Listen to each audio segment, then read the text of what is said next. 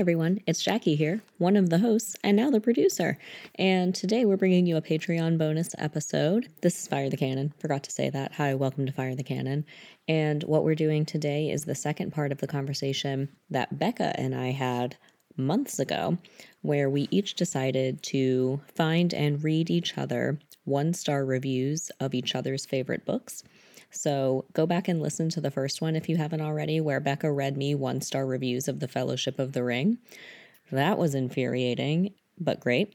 Today, I am reading Bekah one star reviews of Pride and Prejudice by none other than the effervescent Jane Austen, who everyone hates. Hope you enjoy. If you want to hear the full episode, join us on Patreon at patreon.com slash firethecanon and sign up for a tier of $3 a month or higher and you'll get this as well as a bunch of other fun things, but everyone can enjoy the first little bit. Thanks. Have fun.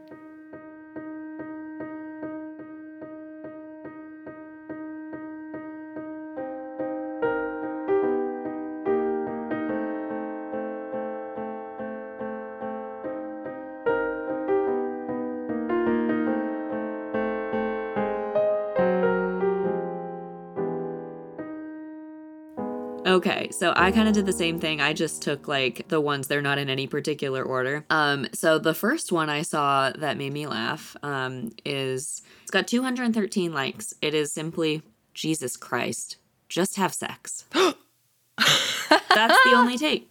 This whole thing could have been shorter if they just boned in the very beginning. Sorry. So I guess it's just like they waited too long. I think they were just like to have sex because they get married. You know they will. Right. So they just should have done it earlier. I think they were just like, what's all this like back and forth psycho babble about playing games and this and that? Like, they should have just gotten it over with. And you know, for a lot of history, I bet they probably did. They they just boned and got it over with. yeah, and then there's no book. yeah. You're right. Yeah, we wouldn't get a book. You can't get together yeah. too quickly. That actually this is why cuz I love his like um Jane Austen and I read like the Georgette Heyer books. I don't know if you're familiar with those. Mm-mm. Those are more romancy, but they are like historical romance and they're very slow burn much like Pride and Prejudice. Yeah. And I like that, you know, because I feel like once the couple gets together, I don't care anymore. Right. You know, no, like, no that's offense, the whole point. But like, it's not interesting anymore. yeah. And that's why, like, what we said about Pride and Prejudice is like, and I did see some reviews that were like, I knew it was going to happen in like the middle of the book, which is like, duh. If it took you till the middle of the book to realize what was going to happen. But like the point isn't are they going to get together? It's how are they going to get together yeah, when things have all fallen apart. Yeah. Yeah. I will say when I was looking up Pride and Prejudice on Goodreads, it took me a while to find because you look at Pride and Prejudice and it's not anywhere in the first like 40 results. They're all spin-off books and oh. there's a series. They're all by different authors, but they'll have like these different topics, and it'll be like blah blah blah blah blah, a Pride and Prejudice variation. Um, and one of them was a baby for Mr. Darcy, a Pride and Prejudice variation. A baby. a baby for Mr. Darcy, not for Elizabeth and Mr. Darcy. A baby for Mr. Darcy. Maybe it's like maybe he adopts a baby in the middle of the book. So it's like, how I, can I find a wife if I have a baby? it is a truth universally known that a man something something must be in want of a baby. I guess so. Oh my gosh. I don't know. I read I think... the synopsis and it was like one day Mr. Darcy finds a baby in his study. What's going to happen now? And that's the book. wow. Actually though, I hate to say it, but that sounds like right up my alley. Like we maybe I love it. it when like a gruff man with a heart of gold adopts a child. That's like a trope that I love. Like an Up. Like Up or um The Mandalorian. Mm-hmm. I love or it Man, there are a lot of examples of that now that I think about it. Because it's a beloved fan favorite. Yeah. Like, or like Shrek slowly learning to love Donkey. no, I don't think that's this. Because because Donkey's not a child. It's not. He's not a father figure to Donkey. You know. he needs one. yeah. No, he does. But Hot take. I don't know. But I definitely like. I could see people being like, you know, they're dragging this out they need to just have sex, whatever. But yeah. I was watching because I love my K dramas, right? And they okay a lot of them, I feel like they pretend no one's having premarital sex. So it's like, it'll be 16 episodes. You'll be like seven episodes in before they even kiss. you know? It's huge stakes. and it's like crazy. Right. And like, so I was watching it, and Darius was watching some of it, and I was just thinking in the moment, it was like, oh, you're never gonna see each other again because Yeah. all this. And I'm like, it's crazy that you're. I'm sorry, but it's like you guys are soulmates. You're never. You're not gonna have sex once just for the road. And Darius is like, see? oh, they Right. totally did. Yeah. No, Darius is like, they did, and I'm like, when did they? You've been watching it the whole time. They haven't. And he's like, oh, they did. I do feel like most people I I I am like you where it's like no if it if if they say they didn't then they didn't. And it's like everybody else is like no everybody bangs all the time. And I'm like dang do they? But like with the K dramas I feel like they are and K drama is Korean drama for anyone who doesn't know. Mm-hmm. I do feel like they are the mental psyche of me in like eighth grade. I don't know, or like sixth or seventh grade, where you're just like, oh my God, oh my God. Every time I like have a class with them or something, like I might talk to them once. And then like a week later, you're like, oh my God, I might say hi to them in the hallway. And then you're never thinking like, I want a bone. You're thinking like, what if one day we kiss, you know? I feel like that's what the K dramas are. Yeah. I love that. I love it Because they it's so brush much- hands one day. It's the so much tension. tension. Yes. Okay. Whew. Okay, yeah, So- you get it. That's why I love Pride and Prejudice. It's like they Yeah. brush hands, and now everyone can't think straight for a whole day. That's amazing. I love that. You know, How do they get anything done? Well, the good news is they don't have to get anything done. None of them have jobs. it's true. So here's another one. This one I, I might read the whole thing. It's not too long. The part my favorite part is at the end, I'll just tell you. And I will say there's almost a good take here. So this book has been billed as one of the greatest love stories in all of literature. First of all, is it? It's not meant to be a love story. Like, it's a great story. It's not really primarily a love story, it's a story about personal growth. When the story begins, Elizabeth Bennet is smart, independent, and not overly concerned with bagging a husband, which, by the standards of Victorian England, eh, this was Regency England, makes her a feminist trailblazer. yeah. then she meets Mr. Darcy, who acts like an insufferable prick, and Elizabeth has the good sense to identify Mr. Darcy as the insufferable prick he is. And so she spends the first part of the book rightly loathing this asshole. Fast forward. By chance, Elizabeth finds herself touring Darcy's palatial estate, meeting his hundreds of servants. He doesn't meet hundreds of servants, using his solid gold bidet, and suddenly she starts thinking that maybe Mr. Darcy isn't such an asshole after all. The moral of the story seems to be that enough money can make even the most abrasive jerk seem like Prince Charming. And mm. what's really frustrating is when you realize it's 200 years later, and while the world has changed immensely, people are still the same. Go Society. Here's my favorite part. So if you want to read a real love story, read Anna Karenina. Pause. what? Anna Karenina jumps in front of a train at the end.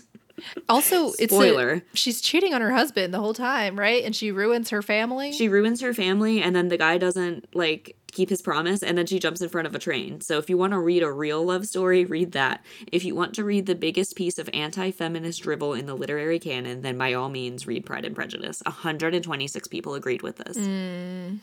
Th- they were they're Caroline Bingley apologists. Isn't that relatable though? Like you don't like a guy very much and then you go use his gold bidet and you're like, I I like him now. I know that like Elizabeth jokes that that's when she changed her mind about him was after she saw his house, but like you know that that's not true. You know, like you know when she starts to change her mind about him. right. But you you also like she says like she's neurotic about that because she does joke about it later, but she's like, "Oh my god, like I don't want him to think I'm here just looking at his house after I've rejected him and I'm like thinking about him now." You know? That's the scary. Yeah. So I don't know. It's just it's very much I guess missing the point, but I mean I don't because I feel like yeah you are supposed to hate Darcy in the beginning. But then it's like you realize, okay, a lot of it was a misunderstanding and he was rude in the beginning, but he Yeah. realizes it and then he gets better. Yeah. He gets better. Yeah. A man who can take criticism and then better himself, that's the Yeah. dream right there. The only thing I do wonder about is like some of those books, I wonder if they set a lot of women up for failure because it's like, you can change a man. And it's like 99.9% times out of 100, you can't change the man. But look how wonderful it is when you can. That's a great story.